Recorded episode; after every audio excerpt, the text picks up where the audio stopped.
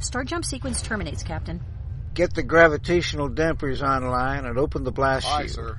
Bring us in closer. Aye, aye, sir. Moving us in on sublight drive. Extreme magnification. Thanks, sir. The center of the galaxy. And there's our black hole. The experience of a lifetime, Captain. Let me put this on audio. We should be able to hear the magnetic resonance field.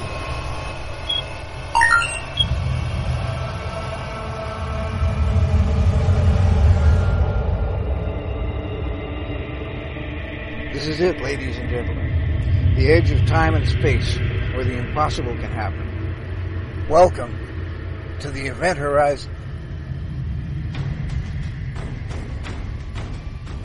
Good morning, or afternoon, or evening. Whatever is relevant for the part of the world you are in. Indeed, welcome to the Event Horizon, where the impossible happens. Join us each week at this time for our journey into science fiction, fantasy, and science fact in all their forms. I'm your host, Gene Turnbow. With me is my co-host, Susan Fox. Hola! And here with us for episode 69 of the Event Horizon here on Krypton Radio. And, and uh, we do like to keep track of those numbers, and I think we've got it right this time, is Joe Pearce of the Wyrmkeep Entertainment Company. Welcome to the show. I'm sorry. Go out, come in again. And with us on episode 69 of the Event Horizon here on Krypton Radio is Joe Pearce, president of the Wyrmkeep Entertainment Company, game company located here in Burbank, California. Welcome to the show, Joe. Oh, thanks, Gene. And uh, your project is a computer game called Inherit the Earth, and there's a subtitle to it which I can't remember off the top of my head. Inherit the Earth Sand and Shadows is a video game sequel to the original Inherit the Earth Quest for the Orb. Yeah, thank you, Susan. Always ready with the show notes. Yep. She's my spare brain. I have the brain cell this week. So tell us a little bit about this project and uh, how it started and uh, and where you're at now with with your new project. Sure. Well, Inherit the Earth Quest for the Orb, the original game, was re- released in 1994 by a company I co-owned called the Dream the Dreamers Guild. I remember. I remember it well. Oh my god, you, you mean I'd have to pay union dues to dream at night? I'm in trouble. Now that was free Oh, okay, good. And published by New World Computing. Oh, New World published that. I thought that was uh, I thought that no, that's right. Dreamers Guild was a developer and uh, and they relied on other publishers to get their stuff out. Exactly. And it was distributed by Electronic Arts. And what kind of what kind of a game was it at the time? I'm, was it a It was a graphical adventure game. uh huh? Which is there are games that might uh, your listeners might know, such as Monkey Island or King's Quest or um, Sam and Max. hmm These were all either originally video games or adaptations of other media into video into uh, adventure games. And how well did it do at the time? It did okay. Uh huh. Um, there's a long story about the uh, about the marketing issues, but it had popularity among particular groups of uh, areas of the genre. So when the company went out of business, a few years later, I purchased the rights to it. Oh, I see. Okay. Because I was there, uh, I was at the Dreamers Guild working with you, uh, Yeah, close was to, boss's boss, I guess. I think. um, no, I think, I think I was directly under you, as I remember it. Project was that. Yeah. And, uh, as I remember it, uh, the whole, uh, the whole thing sort of went south because of, uh, we booked 140% of the shop's actual working capacity and couldn't deliver. And, uh, and that whole- that's the short version, yes. So, well, it's better than the computer game version of the producers, where you sell, you know, 500% of uh, what you actually can do. Yeah, well, it was uh, it was th- those were hard times, but I'm glad you got the rights to uh, to inherit the earth. So now, fast forward to 15 years later, 20 years later. 20 years. Oh this is the my 20th gosh. anniversary. How did that happen? My God. It- We, we all grew up. so, uh, are you uh, are you updating? Have you updated the engine uh, for the new modern age, or is it still. I'm rewriting it. You're rewriting the engine? Yes. So it's but it's still primarily a graphical adventure game in the old grand tradition. It's basically a story and puzzle based game. Mm-hmm. And so you're controlling the actions of the protagonist or protagonists in the game. And then, and you're deciding what actions they perform. And in that case, what they do is usually talk to other characters in the game, find out interesting information, use that to solve puzzles, and reach some goal in the game to, to win. Well, those And are in most still adventure popular. games, actually, you can win. Um, Well, those are those games are still popular. There's uh, Leisure Suit Larry has been rebooted, I think, three times now. Leisure Suit Larry. Leisure well, I- Suit it's Larry. definitely been rebooted. I think one, the original game was rebooted recently. That's correct.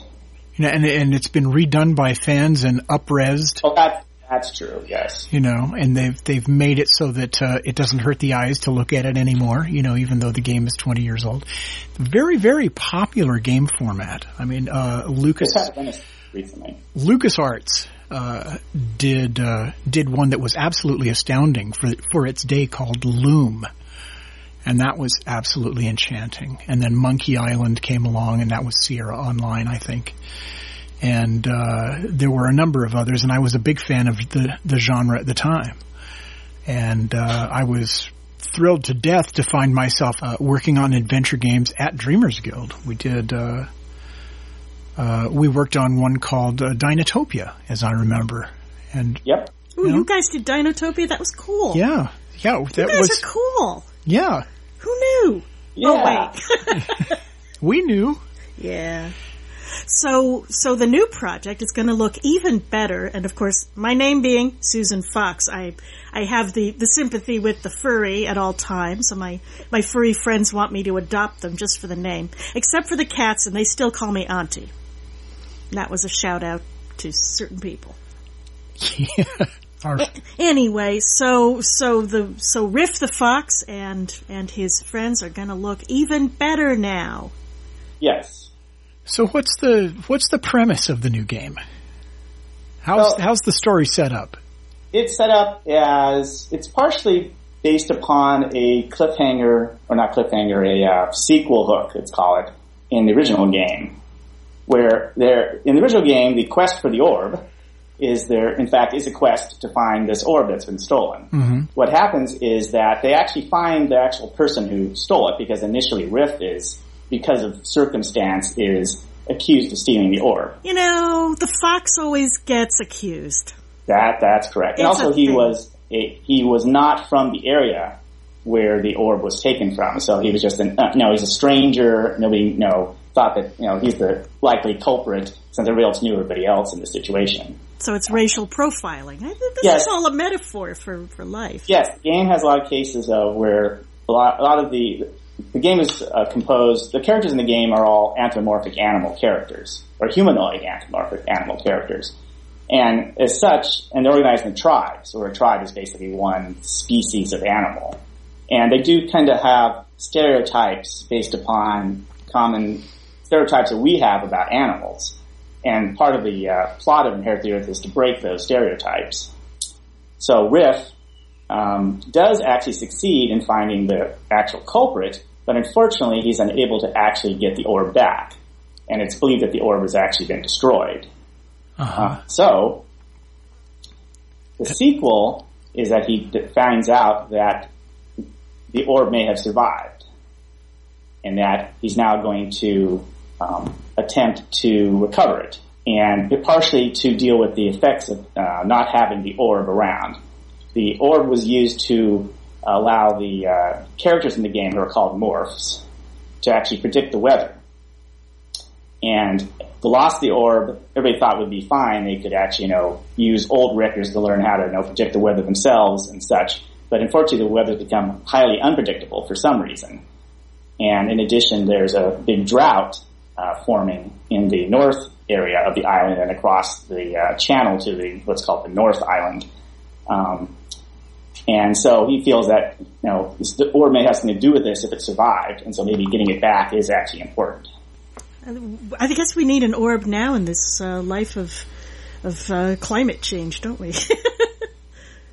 or they need uh, satellite photos, one or the other. Yeah, the morph, morphs basically have kind of leftover technology from humans. I guess I should mention this. So, in this, this is set on Earth at, after a post-apocalyptic event, which uh, apparently wiped out humanity, and the morpher actually effectively uplifted animals. The meek shall inherit the earth. Yes, exactly. And a disaster of biblical proportions. Dogs and cats living together. No, wait, wait, wait. that's another movie. actually, in this, dogs and cats do live together. well, uh, they, they, they, actually, they kind of, one thing about Riff's, uh, one thing that he's done in, um, oh, I should mention, so there's a web comic that's a partial sequel to the game, first game. Mm-hmm. And in that, Riff's, you know, trying to help, you know, get the different tribes to work together because they generally would kind of stay separate and only get together to, to do trading and, and like a, a yearly fair. Um, and so part, part of his kind of motivation in doing things is also to try to, you know, strengthen the bonds between the tribes. Um, well, that's good because you'd think that, you know, the, the dog people and the cat people would get along like cats and dogs, and the mice people would be worried about getting eaten. Well, unfortunately, the dogs have a kind of a crazy ruler. Um, his, his, his, name is Prince, which is not his title; it's just his name. Here, um, Prince. Here, Prince. It's a kind of a kind of a continuous joke in the game. Okay. So, unfortunately, he, he, but unfortunately for everybody else, the dog tribe controls a major route to get from the southern part of the island to the northern part. So they have to deal with the dog tribe, whether they like it or not. That's, and, that's um, interesting. Yeah.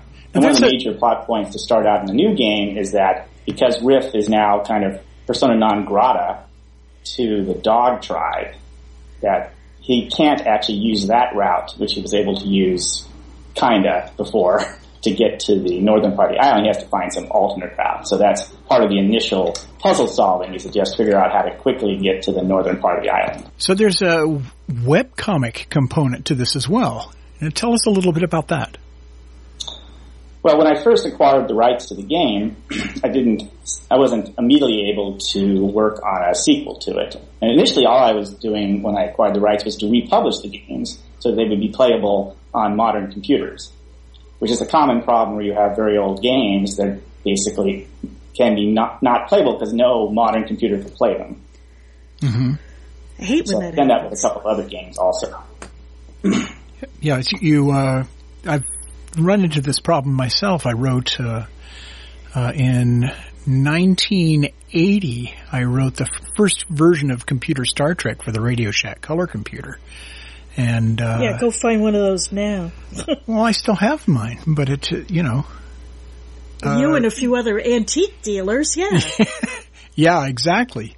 And uh, if I wanted to run the emulator for it, I could run it on DOSBox on my phone, and then run the uh, the color computer emulator on the DOSBox, and it would still be too fast to play the game.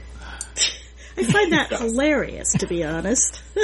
So that's the other, of course, was in mm-hmm. updating the game to play on like Windows and Mac and Linux, mm-hmm. uh, and uh, there's also an iPhone version now, although that's published by someone else. Mm-hmm. Um, um, was to you know make sure it runs properly and has the right speed and mm-hmm. and, and whatnot. Um, Allison Hershey is uh, is drawing the web comic, isn't she? She she drew the first story. We we uh, finished that one up a few years ago. Then another artist took over to do the, the second story, which is also complete. And now we're just doing a number of short vignettes instead of uh-huh. into a new. Uh, what's what's the name of the new artist? New artist is uh, her. She actually used her fan name for this, so it's Falkurneeze. How, say that again. Uh, Falkurneeze. So F A L K U R N E E Z E. Oh, Falkurneeze. Okay, yes. as in Falkor, the the dragon from Neverending Story. Yeah. Maybe, but I I, I neither confirm or deny that. Okay. Um, yeah, I I remember uh, I remember seeing Inherit the Earth as a webcomic when Allison was still drawing it, uh, and Allison Hershey was uh, uh she was art director, if I'm remembering this right, at, She was uh, the- at Dreamers Guild. She was an art director, yes. She I was very happy I could get her to do the, the first story. So, how many people are currently working on the project, uh, the the new game? It's a fairly small number. Um, it's it's not that complicated a game. Uh-huh. Um, it's just, uh, so I'm basically the designer and the programmer, Mm-hmm. and then I have two artists. One's going to be doing primarily background art, and one doing primarily animation. Great. And do you have uh, do you have a dedicated writer, or is, or is the writer yourself? We're we're actually uh, finding a writer has actually been kind of hard. Um, obviously, I can fall back to myself or um, uh, a couple other people, um, but I'm still looking. I'm still talking to a few people about doing the writing, only just to reduce my workload. Mm-hmm. I co-wrote the first web comic, and I Uh-huh. wrote wrote the second web comic. So, um, kind of. So, but writing is not my my primary. Well, I I happen to Yeah. know a guy, We, Yeah, everybody else knows kinds that. of guys. Um, yeah. uh, Neal Hallford in San Diego. yes. He would be Oh, he would be He would be brilliant for this. He's written probably two dozen uh, two dozen games. He wrote a lot of stuff for New World Computing. Yeah, it's it's interesting. It, it's it's a it's a really small world when uh, when we come up with the same idea that you've. yeah. I know a guy who knows a guy. I know a guy who know yeah, and it turns out there are only sixty people on the damn planet. The rest are non-player characters. the last time I looked at Inherit the Earth, Allison Hershey was drawing it, and uh, I found the the artwork rather charming. You know, it was in, in sort of a a Beatrix Potter sort of way. They were cute, but everybody likes anthropomorphic animals ever since, you know, um, oh, Donald Duck. you know, it's, it's Uh-huh. Krazy Kat. It's, it's, it's, it's a, it's a meme we've all grown up with and, and medieval, well, I don't know, gummy bears? Well, I, I think more in this case, um, Redwall. yes. It's a lot closer yeah. to Redwall than than gummy bears. That's true. And we also chose the time to do a game based on anthropomorphic animals, kind of in the same reason that to do uh, for doing science fiction stories is that you can talk about events about society without you know freaking people out too much. Mm-hmm. Yeah, you can make it an allegory and uh, Yeah. get a lot closer to the heart of the matter without raising the hackles on the backs of people's necks.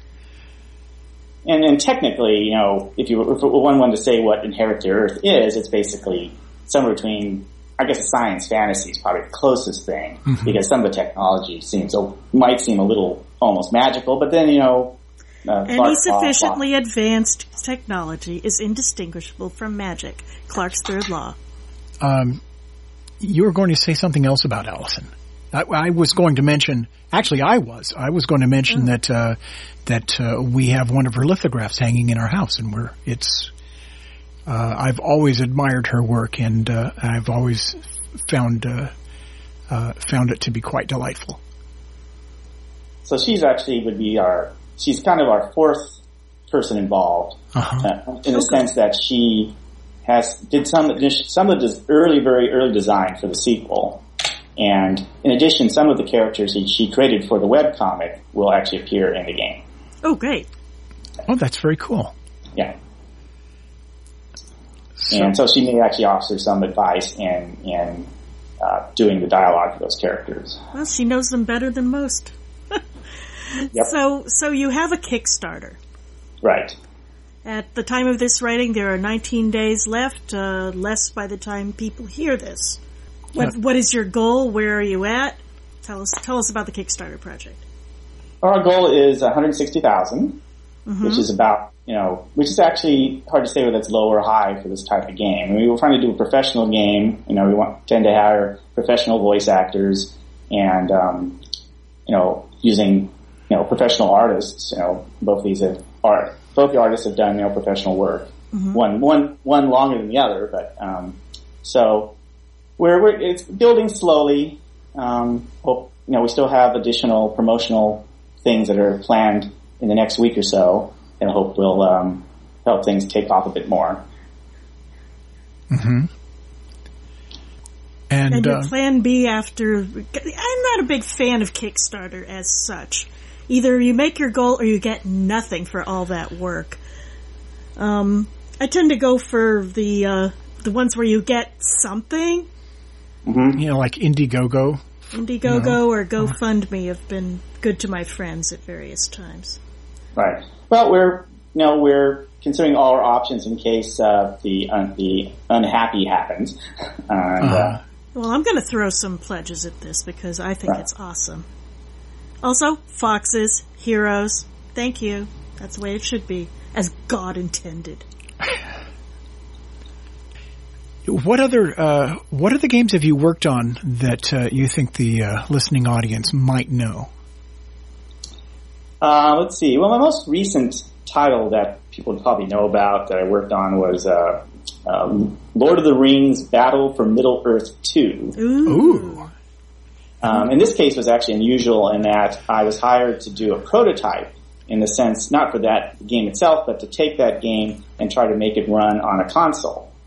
oh my! Yes. That type, that game's called a real-time strategy game, and those are difficult to do on consoles because you have so many controls you need to, for a real-time strategy game. So putting it on a console, you know, takes, you know, a redesign of the user interface.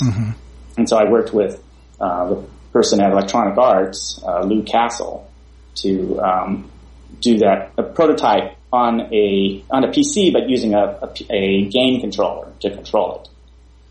And then eventually that prototype was used to do the Xbox 360 version of the game. Wow. Okay, very cool. And then in addition to that, I also have another title that I republished. So this is another uh, older adventure game that I um, fixed up to run on modern computers, and that's called The Labyrinth of Time. And I know you were uh, you were directly involved in a very famous game, which is Harlan Ellison's "I Have No Mouth and I Must Scream." That was just born to be a, a labyrinth game, hasn't it? It wasn't it? Yeah, That would I- sounds awesome. yeah, and it's Can and I uh, play it, or did that ever see the no, light? it was a released game. uh, Oh, Dreamers yeah. Guild released it in uh, '94, wasn't it? They No, no, it was um, 90. Actually, I'm not sure that 95 or 96. I it was the follow up. Uses the same game engine basically as Inherit the Earth did. With some Well, I remember. I had just gotten to Dreamers Guild and they had just finished it, and I left uh, Dreamers Guild about 16 months later, s- uh, when uh, when uh, the company went bankrupt.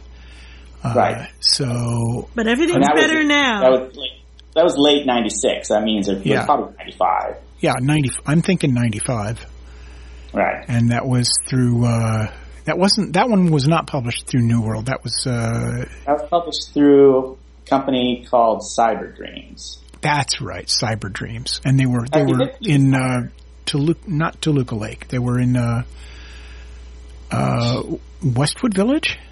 I want to say Westwood Village. I West, remember. Westlake. Sorry. They were in Westlake. Slight difference, Yeah, like forty miles. forty miles. Yeah. But I should mention that uh, Cyber Dreams was the designer for it. We, Uh-huh. did, it, we took their design and implemented it. Right. Yeah, but I I remember that. I remember seeing the cover for that box kicking around the studio. Boy, we had some interesting times. Yeah, that box is kind of interesting because the uh, the face of um, the computer that's on it is actually the, a mouse pad that is being seen through a hole in the actual box. Oh, I didn't realize that. Yeah, so you actually got. a I just mouse thought I just thought it was an inset, you know, inset graphics in the box. I didn't realize that was actually a mouse pad in there. That's Yeah. neat. Extra swag, always a plus. Yeah, that's very cool. I didn't realize that. So, what are your other projects going on at the same time? Oh, right What, now. what are you Yeah. doing now? oh, are you right doing now I'm basically concentrating entirely on this Kickstarter. Uh huh. Um, I have non-game also programming that I'm doing because I actually own a second company that publishes business software. Uh, Well, every business needs software. You're Right, allo- you're so- allowed to say what it is. I mean, you oh, it's called Fine Logic. Ah, It- uh-huh. It's a visual planning software. oh, okay. So it's it's uh, is it for project planning or? It's for process management. Oh, I see. It's actually for many things. We even have screenwriters using it. Um, Oh, That, that makes sense, actually. Right. But anything that can be, you know, it's a it's a easy to use diagramming tool where we try to take all the chore of arranging your diagram. We do all that work, so you don't have to like position things. I know we just reposition it for you automatically. And then beyond that, we have tools for doing um, um, both uh, some project management tools and also some um, uh, confidence tools. Basically, allow you to determine whether your goals are being will be met based upon probabilities that you assign to tasks, or maybe you want to avoid something, so you want to make sure that it has zero probability. it sounds like Microsoft Visio, except that actually works. uh, I'm not going to answer that question. I remember Microsoft Visio. It was it was good for some things, but it didn't work. It didn't help you actually manage your projects to the degree that your your software does. Yeah, we're not just based competing ba- just based on the description. Yeah, it's not even a competition. Joe, I'm very glad to have been able to uh, bring you onto the show this evening for episode 69 of the Event Horizon here on Krypton Radio. The project that Joe is working on is Inherit the Earth, Sand and Shadows, um, a sequel adventure game to the original Inherit the Earth game uh, that was published 20 years ago. Um, and there is a Kickstarter running right now. Uh, go check it out and contribute if you think it's a worthy project, and we will be doing so ourselves. What's the URL for the You're- Kickstarter? well, see, the Kickstarter is a very complicated URL, so it, the simplest thing is to just have them go to uh, inherittheearth2.com. Okay, that's good. So is it a numeral two? Numeral 2, yes. Okay, inherit the earth numeral two dot com. Yes, And then from there you'll find the link to the Kickstarter. that's correct. Joe, thanks again for stopping by. Thank you. You have just heard episode 70 of Krypton Radio's weekly production of The Event Horizon for August 15th, 2014, with our guest Joe Pearce of the Wyrmkeep Entertainment, a computer game company here in Los Angeles, California. We have been discussing his latest project, Inherit the Earth, Shadow and Sands, now on Kickstarter. Your hosts have been station manager Gene Turnbow and the station's executive producer Susan Fox. This was originally recorded as episode 69 and is broadcast as episode 70, and we did a small switch around. This episode will air again on Sunday, August 16th, 2014, and Thursday, August 21st at 4 p.m. Pacific, 7 p.m. Eastern Time on each day, as well as Sunday, Thursday, and next Saturday at 5 a.m. You will find this episode and others as downloads at the Krypton Radio website and on iTunes and Stitcher as podcasts. The Event Horizon title sequence was written and produced by Gene Turnbow. The science officer was Mark Schurmeister. The engineer was Christian B. McGuire. The navigator was Christine Cherry, and the captain was legendary science fiction writer Larry Niven. This program and its contents are copyright 2014 by Krypton Media Group Incorporated. The Event Horizon. It's sci-fi for your Wi-Fi.